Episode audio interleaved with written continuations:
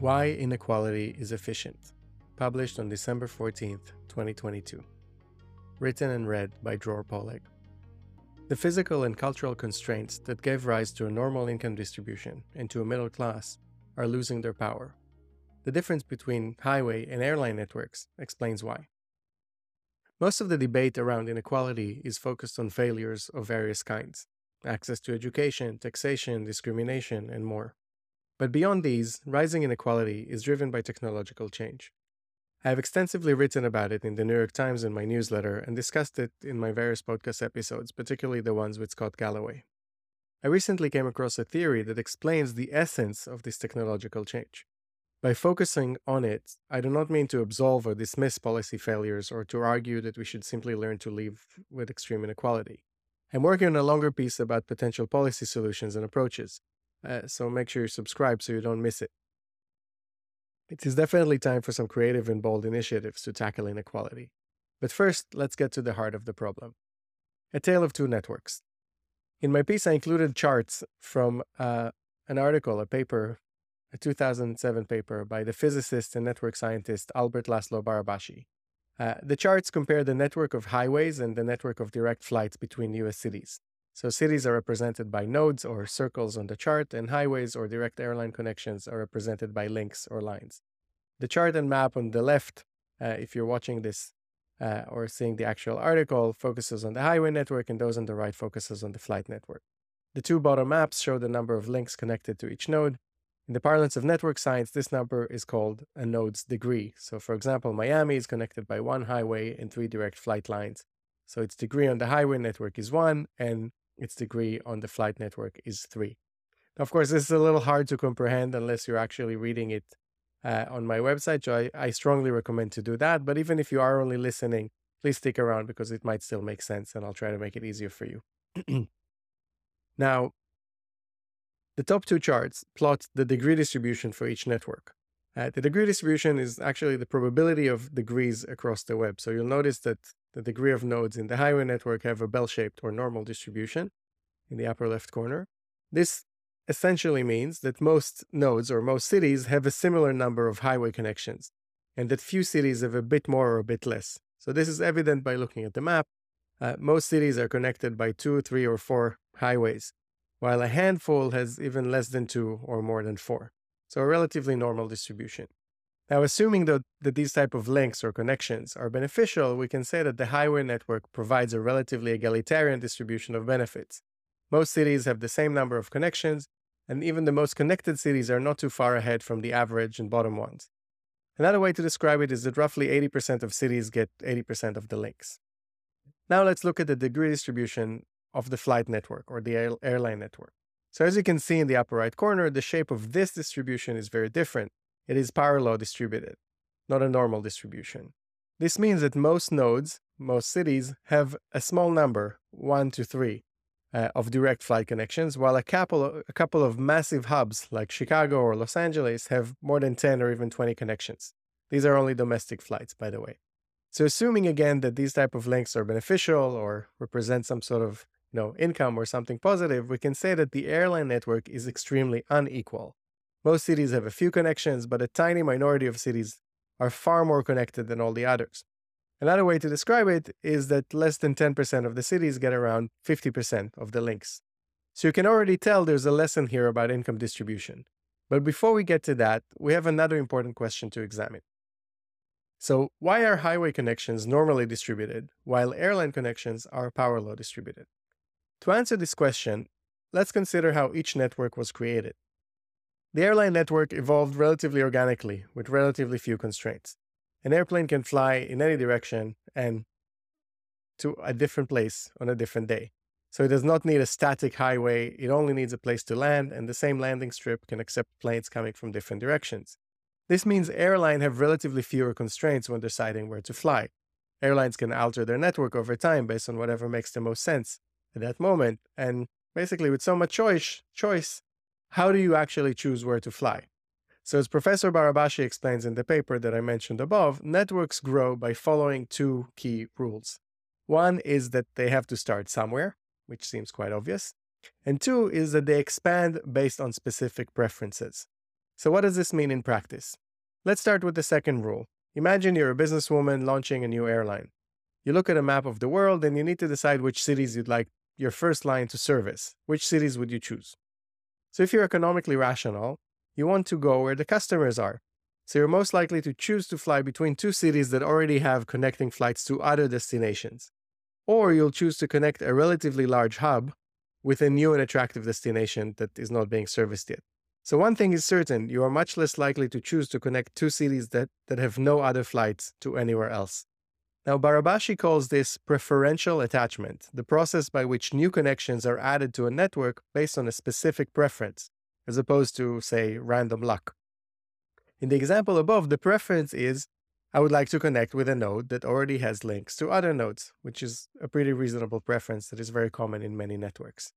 Now, assuming again that links are beneficial, we can say that networks expand in a way that is biased in favor of the already connected nodes. New links are more likely to go to those who are already better connected. In other words, the rich nodes get richer while everyone else gets relatively less, and they're likely to get even less as the network grows. So the first rules that network starts somewhere also contributes to this dynamic. So the first few nodes in the network are much more likely to become richer because they get the first few links. So as the network grows, new nodes are more likely to link to nodes that have existing links. This dynamic applies even when nodes are not conscious or intelligent. So in any in some types of networks it gets even worse because new links are not just more likely to enrich already connected nodes, but they must do so. We'll discuss these type of networks at another time. For now, all you need to remember is that when they're allowed to, networks grow in a way that favors existing winners. This leaves us with an open question. If networks evolve to create inequality, why is the highway network so egalitarian? So we saw that the airline network is characterized by an abundance of options, dynamism, relative lack of constraints, and relatively organic evolution over a long period. The highway network is almost exactly the opposite. For one, it is constrained, so highways are expensive to build and are only feasible in certain situations. This limits the number of highways being built and the number of locations that the network can cover. The highway network is also static, so once you build a highway, you cannot just easily reroute it to another destination in the same way that you reroute a flight.